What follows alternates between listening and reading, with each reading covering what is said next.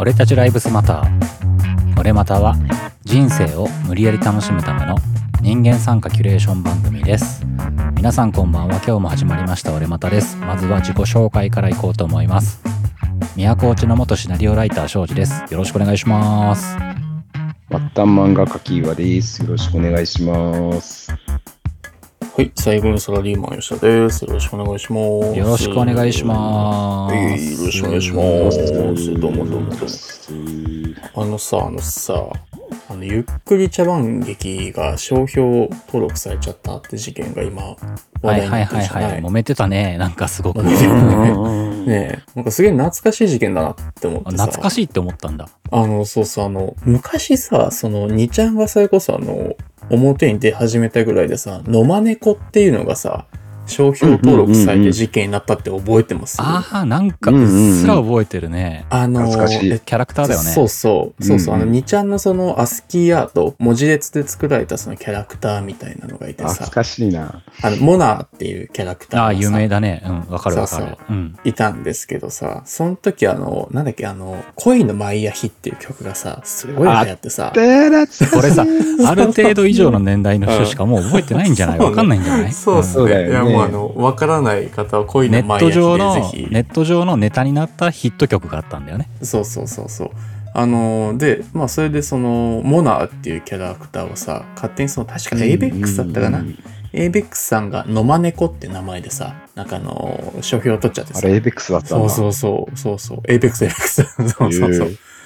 で、まあ、ネット民対その ABEX みたいなさ、なんかその巨大資本対そのネットのアングランみたいなのがさ、すごい燃え上がった時期だなとかさ、なんかそういういろいろ、そのネットの、そのみんなでその使ってるちょっとオープンソース的なさ、そのコンテンツはさ、まああの、そういう事件もあってあんまり商標とか取られてなかった印象があったんだけど、こう令和になって改めてこういうさ、ゆっくり茶番劇、ゆっくりってまあもうすごい長いさ、息の長い東宝じゃん、コンテンツとして。そうだね。俺ね逆にうんゆっくり系って見始めたの意外と最近なんだけど、うんうんうん。ゆっくり解説が意外と好きで俺。ああ、面白いですね。俺も見る見る。なんかいろんなのを解説するのに、うんうんゆっくりの2人がさ誰の見てもあれを使ってるから、なんか馴染みがあるから、このチャンネルの人って別の人っていうイメージじゃなくて、うんうん。あの2人が喋るっていうのでなんか統一感があって俺は好きだったりとかしてずっとあれで見ちゃったりするんだけどね。見やすいよね。ストレス少ないよね、うん。あれね。茶番劇っていうのは何？俺あんま知らないんだけどまあその中の一つみたいな感じなの？ゆっくり何々いや、っていう中の俺もね、あんまりその、ゆっくり茶番劇のことが分かってなくて、その、ゆっくりの一種かなぐらいの理解度しかない。だよね。俺もそんなイメーージだったんだけどね、うん。中途半端にゆっくりっていうものを知ってるから。そんなに僕の方では喋れないんだけど、まあ、懐かしいなと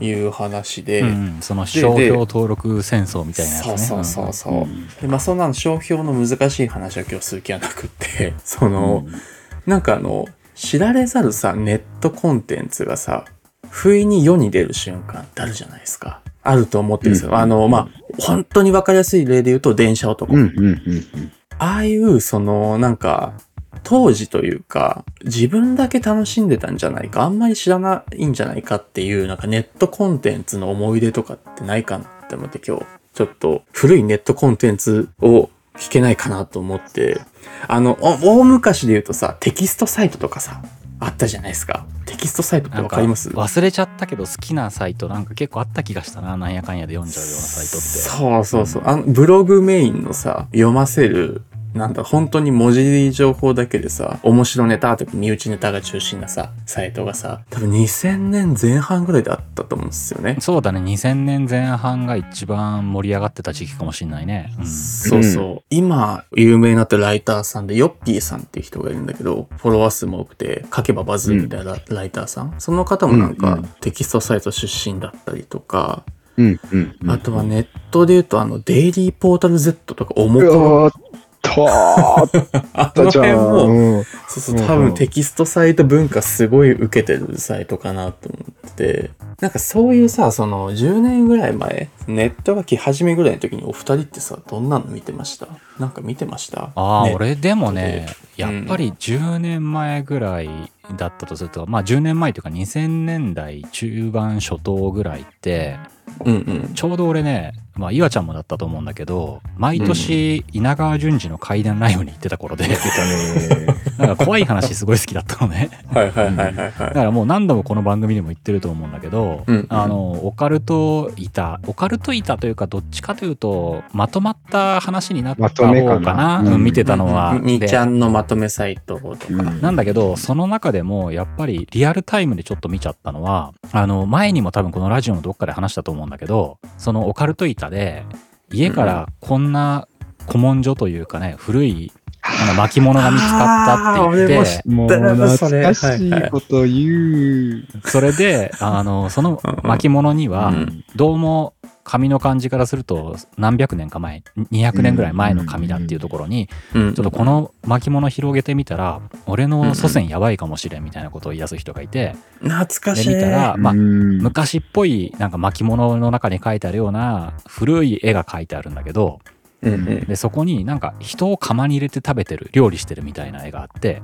うん。で、まあ、これ多分もうラジオで2回目喋る内容になるかもしれないんだけど、うん。あの、この村には人食いの文化があったかもしれんっておばあちゃんちかなんか言ってて、ちょっとここは、あの、今はっきりしないんだけど、もしかしたら間違ってるかもしれないんだけど、うんうん。で、その家から出てきた、古い納屋から出てきたって言って、うんで、まあ、はっきりその人のいる場所は公にはしないにしてもうんうん、大体何々地方とか何年ぐらいの文献とかってみんなで聞いて、まあこれぐらいじゃないかなとかって、ここら辺だよとかって言ってたら、その江戸時代の何々何年って書いてあるよってこれ江戸時代の年号じゃないとかって話になってでその辺りのことを調べて地方で言ったらこういう伝説とかなんか残ってるのが見つかったみたいなのをみんなで持ち寄って、それでそういう古い話の、えっ、と、なんか昔話とかでこういう話があったとかをずっと掛け合わせていったら、だんだんその人食い文化に近づいてくるのね。なんか謎は全て解けたみたいなのをリアルタイムでずっとやってて、うんうんで、そのなんかドキドキ感がすごい面白くて、それだけは俺なんかリアルタイムで見てたの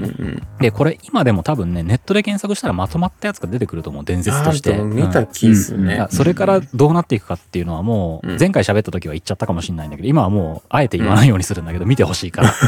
うん。そのみんなでなんかコナン君みたいに一つ一つその謎のピースをはめていってリアルにこうだったんじゃないかああだったんじゃないかっていう謎が解けていくのをそのリアルタイムでみんなでどこの誰かもわからないみんなで楽しんでいくっていうああいう掲示板文化ってのは俺すごいワクワクした記憶があるねやっぱ。うん。面白いっすよね。それまでなかったなと思って例えばゲームだったらさもうんうんうその決められたプログラムでこれは現実じゃないっていうところうんうんある程度作られたものを楽しんでいくわけじゃうんうんん機械が変身してくれるっていうリアルタイム的なものでまああくまでもゲームの延長なんだけどその完全な架空の世界ではなくてこのリアルな僕らの世界っていうののなんかリアルな中で何か本当にミステリーがリアルタイムで一人一人の知識によってちょっとずつ保管されていってるっていう感覚はもうネットがない頃にはもう味わうことができなかった。すごい新しい文化だなって思った記憶がね新鮮だったんだね、うん当時ね。そうそうそうそうんんん。まあそういう。のはハマったな、うんうん。それもやっぱ2ちゃんベースな感じではありますよね、そこも。まあ掲示板文化だよねどっちかというと、うんうんうん。うん。SNS ともちょっと違う文化だよね。そうっすね、独特でしたよね。なんかイボさんあります？そういうの。ああ、俺な、俺もほとんどね、ほとんど一緒だね、翔ちゃんと、その辺は。ほとんど一緒なんだけど、えっ、と、ちょっとなんか、ま、全く単純にインターネットの懐かしい話になっちゃうかもしれないんだけども、あのね、俺、イラストとか描いてて、うん。仕事もまあ、えーイラストじゃないんだけども、ゲーム会社に入ってて、やってたわけじゃないですか。はいで、インターネットに触れるのって遅かったのね。会社入ってからとかだから、すげえ遅かったんだよ。ほうん、金かかるし。そう。で、俺がもうハマったのは、ほぼお買いたしか見てなくって、うんまあ、インターネットイコールお買いたと、あとはまあイラストの資料とか、仕事の資料とか、かだけだったんだけど、うんとにかくね、ネットに触れて感動したのが、もう、うんこれまでね、本屋さんに行って、いろんな美術書とか、いろんなものを漁ったりしてとか、こう、イラストの本とか、標本とかを漁ったりして、役に立つような立たないような情報をいっぱいかき集めてたんだけども、うんもうネット上にね、山ほど転がっとるし、なんなら質問したら教えてくれたりするし、ああ、まあまあ、なんてこそうですね。とだと思って、俺はこれを、この年まで知らずに生きてきたのかと思って、めちゃめちゃ損したという記憶がね、あってね、でね、またその中でね、ヒエラルキーがあるっていうのは、まあ、まあ、もうよくある話なんだけどうん。ね。すごく上手い人とちょっと上手い人が大概争うんだけど、うんうん。でまあまあ下手なんだけども、ようやくちょっと形になってきたなぐらいの人はめちゃめちゃ優しいのね、みんな。特に上手い人が優しいのね。でも本当にいいこと言うのはそういう人の厳しい人なんだけども、うん、下手くそがとかいうやつの方が実はいいこと言ってたりするんだけどなんかね、その、結構その、どこ行ってもそういう縮図が出来上がってるのが面白くって、同じ人がやってんじゃないかなって気がしちゃうぐらいパターンができてるのね。はいはいはいはい。わかるわかる、それ。うんうんだからなんかあれってやっぱりインターネットの文化なのか、インターネットっていうものに触れる人の人間性っていうのは若干近しいものがあるのか、もしくはイラスト界隈の人ってみんなこういうやつばっかなのかとか、なんかそういうことをよく当時考えてたなっていうのをね、はいはいうんはい。思い出しました、その頃。人間性でもまあうんうん。そういうふうになんか野良でやってたものも企業がまとめるわけじゃない、ピクシブにしても。インタレストにしてもそうだけれども、そうなるとあの頃のなんかそやだけども、こうとてもじゃないけど、わけのわからん独自の技術とかを俺の技みたいに語ってるようなものっていうのはなくなってしまって、ある意味どこでも同じようなことを言ってるようなものなんだけど、どれも有効というかうん。有用なものになっている、見やすいけれどもつまらなくなったなっていう気は、うん。うん。するかもしれない。整えられそうやだ。始めてますよね。うんああ、うん。確かに。確かに確かに。今ずっとさリアルタイムで触れてるといつものインターネットな感じがずっとしてるけど昔のインターネットを思い出してみると改めて考えるとうん。だいぶ整ってきたなっていいう記憶が記憶というかねうん。感じがするよ。うんうんちょっとうさんくさかったもんうね。んそう全部がうさんくさかったんだよね昔は そうそうね。確かに確かに。そうっすね。確かに。ねあ、そうそう。で、そうそう。あの、俺、ちょっと今回何話そうかなっていうところなんですけど、その、まあ、2ちゃんベースの話、やっぱ俺もなってくるんですけど、今さ、すごいあの、活躍してる漫画家さんでさ、もう、うんうん名前もおこがましいですけど、藤本達樹さんっていうじゃないですか。ファイヤーパンチ。ファイヤーパンチ。うんそうそう。いや、ファイヤーパンチっていうのは古いよ。あれだって、今だったら、なんだっけ、チェーンソーマンとその後短編2個ぐらい出してるよね。ドントルック、ルックバさックよなら、と、うん。さよならエリカ。うんうん。うん、そうそう。とかの人とか、あと、えっとね、えー石田水。あの、はいはいはい。東京グール。グールだ、グール。あの辺の人たちがアマチュアの時に漫画描いてたサイトがあって、へえ。あるあるある。そうで、俺、そこを、えっとね、17、8の時にすごいハマって読んでて、で、大きな勘違いをして、その漫画とか、なんかそっちに俺もいけるんじゃないかって考えた、その一個の要素になったサイトがあるんですけど、正直さ、ニート社ってサイト知ってる？え、何？ニート社？知らない。わかんない、知らない俺。えっとね、新しいに都に、えー会社の社でニート社って言うんだけど、小説家になろうとか、そういうの走りのサイトだと思ってて、えっとね、そうなんだ。そう、あの、これベースもやっぱ2チャンネルで、えっと、2チャンネルの VIP っていう、まあ、板があって、雑多な、あの、スレッドで、それこそ、なんだろうな、まあ、2チャンといえば、まあ、VIP 板みたいな、まあ、代名詞的な当時ね、まあ、そこから、あの、まあ、出てきたサイトで、出版社に見立てたサイトなんですよ。漫画とか小説の。うんで、あの、なんか、週刊少年 VIP とか、週刊ヤング VIP とか、月刊コミックニートとか、なんかいろいろレーベルがあるんですよ。へえ、あ、なんサかでもイトの中、に今調べてみたら、サイトはあるね、まだ。あるある。そうなんですよ。まだあって。で、ここに、あの、藤本達樹さんとか石田水が昔投稿しててあ、、そうなんだ。そうなんですよ。藤本達樹さんはね、えっとね、長門は俺っていうペンネームで 漫画描いてたりお、あと石田水さんは本当にその東京グールっぽい漫画うん。を、えっとね、あの、ひアンチヒーローもので、あのね、ペニスマンっていうのを書いたんですよ。だいぶだいぶあれだね。だいぶアングラ感漂うそう方向性だね。あのもう、頭うん。もあの、頭から上がペニスの形なんだけど、めちゃくちゃそのヒーロー、その優しいヒーローで、人を助けても、うんうんうんあと最終的にその、射精をしないと戦いが終わらないっていう縛りがあるヒーローで、どう助けても嫌われるみたいなのをなんかずっと3、40話書いてたのかな？で、面白かったんですよ。っていうサイトがあって、で、まあ、その当時、僕すごいハマったコンテンツがあって、こうニート社の中で。うんで、あの、痴漢男っていうコンテンツが。うんお前、ろくなコンテンツハマってねえと。でもなんかすごいインターネットっぽいな。うんインターネットっぽいねインターネットっぽいでしょこれあの、電車男のパクリじゃないんですけど、そのやっぱ、VIP の、その2ちゃん本体の方で、スレッドが立ってすごい盛り上がったんですよ。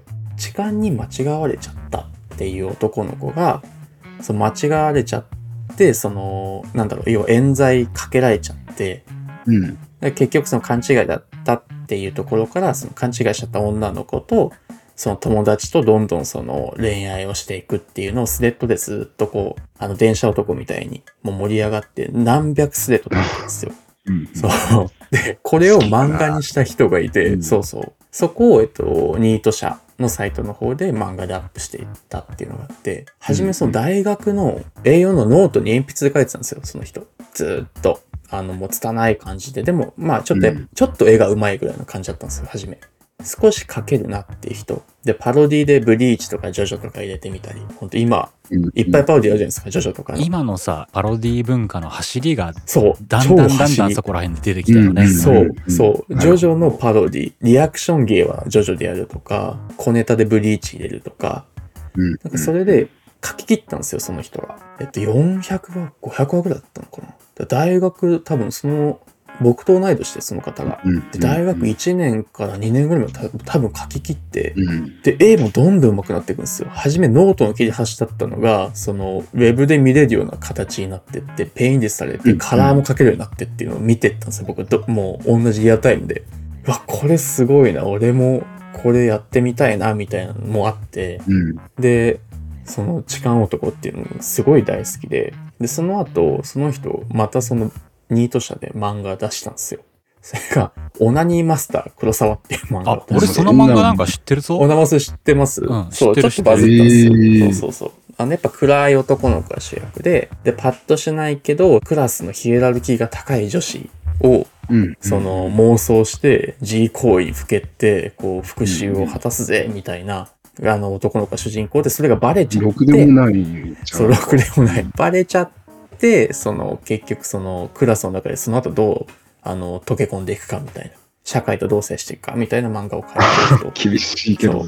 そうそう、厳しいけど。うん。とかを同年代がやってったんですよ。うん。だからこう、ニート社っていうのはすごいなんか僕のなんか10代ぐらいの時にすごいハマってたサイトで、まあその、野間猫とか、その今のゆっくり茶番劇みたいに、そのうん、ちょっと悪意があって、その、商標を捉えて表に出るっていうパターンじゃなくて、そのニート社でその漫画を描いてった人が、その表に出るっていうのがすごいなんか僕、この、多分僕の年代が多かったから見れちゃったんですよね。うんで、さっき紹介したその、痴漢男とオナニーマスター黒沢書いてた人って、今ジャンプでもバリバリ連載してて、うんうんそう、横田拓馬さんっていう今、名前でてる人？出てて、えっと、背筋をピンととかあ、集団とか、いい漫画描くんですよ。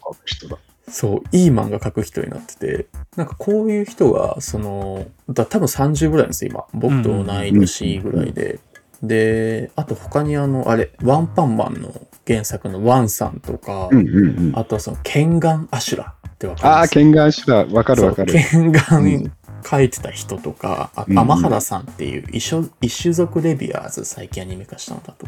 とかが、その当時、本当にその拙い絵で、このニート社っていうところでいろいろ漫画を描いていて。あ、ったんだねそういう人たちうん。の登竜門的なところになってるのが。そう、ピンキリなんですよ、やっぱり。ニート社って。素人さんがどんどん投稿するから、漫画にもなってないよとか、なんかそういった中で、不意にそういう人たちを見つけて応援して、で、あれ？これ？ってあの人じゃないみたいなところでまた見つけて応援またできるみたいな、そのメジャーデビューまでその追いかけるみたいなのスができてて、ーパーインディーズみたいな世界があるんだそうよねそうそう。やっぱネットのおかげで、ね、漫画界の、そう。そう。俺はさ、そのニート社とかは知らないけど、うんうん。ウェブ漫画ってあったじゃないか。個人で。自分のホームページとかで、ますね。すげえもう50話とか100話とか自分連載してる人たちのやうんうんつとか、うんあんなん結構読んでたんだけども、うんうんすごいね、いいなと思ったのが、やっぱそんなうまくはないんだよね。下手くそなんだけども、うんうんなんかすごい熱があるよね。好きだけで書いてるから。いや、そうそうそうそうあるんだよね。そのすごいそうなんですよ、ね。よくできた漫画にはない、なんかこう、言葉には言い表せないような、なんて言ったらいいのかそな。俺もやっていいのかもしれないって気持ちになるよね。そうなんですよ。やりたいってだけでやっていいのかもそいうそうね、そう。あれすごいわかる。あの楽しさはあるよね。から生まれた人がやっぱあの、ファイヤーパンチを書いてさ、チェーンソーマンを書いてたりさ、あと東京グールを書いてたりするわけじゃないですか。うんうんうんなんかこういうそのネット文化の光の当て方をしてほしいなって。ゆあーっくり騒動いい方のいい方のネットへの光の当て方ねか横からかっさらうんじゃなくてね、コツコツやってたとか、あとやっぱその石の裏をひっくり返したらすごい綺麗な虫がいたみたいなさ、この虫すげえみたいな。な。どっちかというと今でもうまいこと食い荒らすのを見せないように食い荒らしてる人がなんかすごく脚光を浴びるような時代っぽいね。うん売れてほしいですけどね。全然売れてほしいし、もうあの、うんうん大成功してほしいけど、捉え、なんだろう、取り上げられ方とかっていうのはなんか、もっとなんかねいい、形でね、出てほしいっすよね。そう、なんか、ゆっくり茶番劇の事件ってすごいノスタルジックに一人でなっててさ、でなんなんでこんなノスタルジックなんだろうなとか思ってて、こう、2ちゃんとかの記憶を手繰り寄せたら、なんかニート車にぶち当たって、これだって思って、ああ、そうだよね。俺も書かなきゃなっていうのもあるんだけど、まだ思ってんいちゃんとわか。るわかる。書かなきゃなって思うよそな。の、時間男とかも今回紹介しようと思ったらもう公開されてないんだよね。ああそうなんだね。もうないそうなんですよ。もうなくなっちゃってて。で、もう、その、と横田拓馬さんも、もう、横って名義でやってたんですけど、その名義での作品もほぼ出してないのかな多分。でその熱量があった、その、これで表に出してたんだっていう、その、アマチュア時代のがなかなか触れられないんですけど、うんうんなんか今活躍してる漫画家さんのその、ネット文、ネットの、なんだろう、漫画でそんなことやってたんだっていうところを、なんかちょっと、改めて調べてみると、皆さん面白いんじゃないかなと。うん。うわどうしよう、取り留めもなくなってきた。どうしようかな。なってくる、なってくる。あの、結局話して思ったんですけど、やっぱこの15、6年前のサイト、うんホームページとかネット界隈の空気感が未だに好きなんだな、引き伝えてるなっていうああなんかなんかさネタネタフラッシュとかもすごい流行ったしね。ありましたね、うん。フラッシュとかありましたね。今、ああいう文化はどうなってんの？やっぱ一つ一つ考えていくとなんかあの頃の混沌としたのがパロディ文化だったりとかももう今定着して当たり前になってきたでしょ。うん。ジョジョパロディとかも一時期はあの一部の人がやり始めてでうん結構面白い面白いってすごい局地的に流行ってたら今もうジョジョパロディさみんなしだすみたいな当たり前みたいなのになったりとかベースがあってどんどん進化してるっていうイメージはすごいあるかな。うんあの頃にベースがあって。うん。そうですね、うんそうですね。なんか今出てるコンテンツのベースはちょっとに、なんかネット文化がやっぱりこう感じる部分ありますよね。あとやっぱりだんだんネットが一般に浸透してきて、あの頃はどっちかというとまだネットって普通になってきたんだけどそのネット文化を盛り上げるのってやっぱオタク的な感性の人が多かった気がするのね。うんうんうんより濃い人うん、たち、ね。そうそうそうより濃い人たちがそうやってそういうアニメネタとかが多かった気がするんだけど、うんやっぱ今うんどんどん一般的に広がってきて。インスタとかの文化は全然違う文脈から来てるなって印象がするしおしゃれ文脈の中から来てるうんし。だからオタク文脈じゃないところからのものがどんどん増えて今それもネットの主流になりつつあるなっていう中でやっぱオタク文化が根強くやっぱネットの根底には残ってるなっていうのもすごい感じるな。うん、ちょっとさ、その、まとめに入ろうとしてくれてたとこ、本当申し訳ないんだあいいよ。けどさ広げて広げていいよ。そうさ、あの、TikTok 見ててさ、最近まあ、本当ちょっと仕事の都合でよく見てるんだけどさ、うん、最近ちょっと TikTok を頑張って考えてるな僕ら。そうそうそうそう。あのさ、最近流行ってるので、パクっていう曲があって、あさみさんの、あのねパクッとしたいわっていうワンフレーズで踊ったりするんですけど、すごいニコニコ感を感じるんですよ。ああむしろニコニコ動画感なのね。そうそうそう。うんあの、可愛い女の子がパクッとしたいわっていう、その歌詞に合わせて同じ動きをするんですけど、えっと、イラストの感じが、動きとかが、えっと、僕の世代で言うと、なんだろう、初音ミクとかが、う、う、うまうまっていうのが流行ったの、お二人知ってます？全然知らんごめん。あったんすよ。うんえっと、まあ、あの、同じフレーズで繰り返して、キャラクター2頭身ぐらいの SD キャラぐらいなのが、こう、うん歌って踊るみたいなのがあって、なんかその辺のオマージュじゃないですけど、あの DNA を感じるのが今めちゃくちゃ流行ってて、TikTok で。その我々が全然理解できないコンテンツが TikTok にある一方で、その我々の系譜も TikTok にいることが分かってきちゃって、えーああ、ずっと見てると今度はね。そうそうそう。TikTok って何ってまだなってんすよ。ちょっと聞いてみてほしいっすわ。やっぱその世代の人も混ざってるような気がしてきちゃうよね。仕掛け人の中に。あ、そうで、そうなんでだろうって思ったら、そこちゃんと仕掛け人がいて、あ、そう、ソニーミュージックなんですよ。ああ。ん、で、ソニーミュージックやっぱその、アニメ系強いじゃないですかうんうんうんう。んリサとうんか。うんで、その辺の文脈作りが多分うまいと思うんですよね。うんうん、だからそのアニメ系を流行その、の文脈を持ってるのが多分ソニー系で、で、他の文脈を持ってるアーティストのレーベルとかも多分あると思うんですけど、なんかその、僕ら3、40代のこう金銭うん。にそれこそ触れる若い子のコンテンツってなんかソニーが仕掛けてる気がするなって最近ちょっとうん思っているところでございます。でも僕らから言うと、ニコニコ動画ってやっぱね、吉田くんの方に近い文化になったんだよね。うん出てきた時としては。うん。あーまあ世代的にそうですね。うん YouTube が出てきて、で動画をネットで見るっていうのがなんとなくまあその頃は著作権のこととかもぐちゃぐちゃだったけどそうですね。うん。でそれからさらにその著作権ぐちゃぐちゃな上にコメントが書けるっていうのがニコニコ動画で出てきた時に、まあ、ニコニコ動画ってその出生の系譜から言ってもさやっぱ2ちゃん文化に近いところから出てきたよ。オタク文化にすごい近いイメージで出てきたでしょ、うんだからその結局見てる見るようにはなったんだけど最初とっつきってね、やっぱ一個引っかかりがあったからね新しく出てきたものって感じで、ネうん。ット文化っていうくくりがもうちょっとできなくなってる気はしてるんですけど。そうだね。そのネット文化一言ではないよね。うんネットにもいろんな系譜が出てきちゃったよね今の時代。そうそうそうそうあるんですけど、なんかこう、不意にやっぱり自分たちが見てたもの、その、10代、20代とか、まあ、2ちゃんテキストサイトとかっていうものが、こう、なんかフューチャーされた時の、なんか喜びっていうのありつつ、まあ、なんか今回のゆっくりみたいな、ああいうのやっぱちょっと嫌だなとかって思いました。うんうんうん。はいでも今までゆっくり知らなかった人結構いるはずだよね多分。まあね、いると思いますけどね。じゃあそもそも東宝プロジェクトってなんやねんみたいな話。あれそう。そう俺ねそうだよあゆっくり最近結構見るんですって言っときながらさ、うんうんゆっくりって普通に言ってるけどその元の東宝プロジェクトっていうのを俺全然知らないんだよ。僕も触れてないんですよ。もうああそうなんだまりにも、そう、でかすぎてコンそうだよね。テンツが、うん。から入っていいのかっていう感じで触れてなかったんですね。ちょっとこの辺有識者を読みたいですね。ね東宝っていう言葉だけはなんか昔から知ってたけど結局それが何なのかっていうのはよくわかんないまんまに最近ゆっくりを見始めてあれこのキャラクターってなんかと思ったらあ東宝っていうコンテンツのキャラクターなんだなぐらいのうん。な認識度なんだよね俺そうですね。いや、変わらんす、変わらんす。うんなんか変わらん。東宝があって、僕が話すギャルゲーがあってとか、なんかその、ギャルゲーの中でも、その、タイプムーンがあって、キーがあってとかで、巨大ネットうんコンテンツの一個だったんですよ。なんか俺の見え方として東宝って。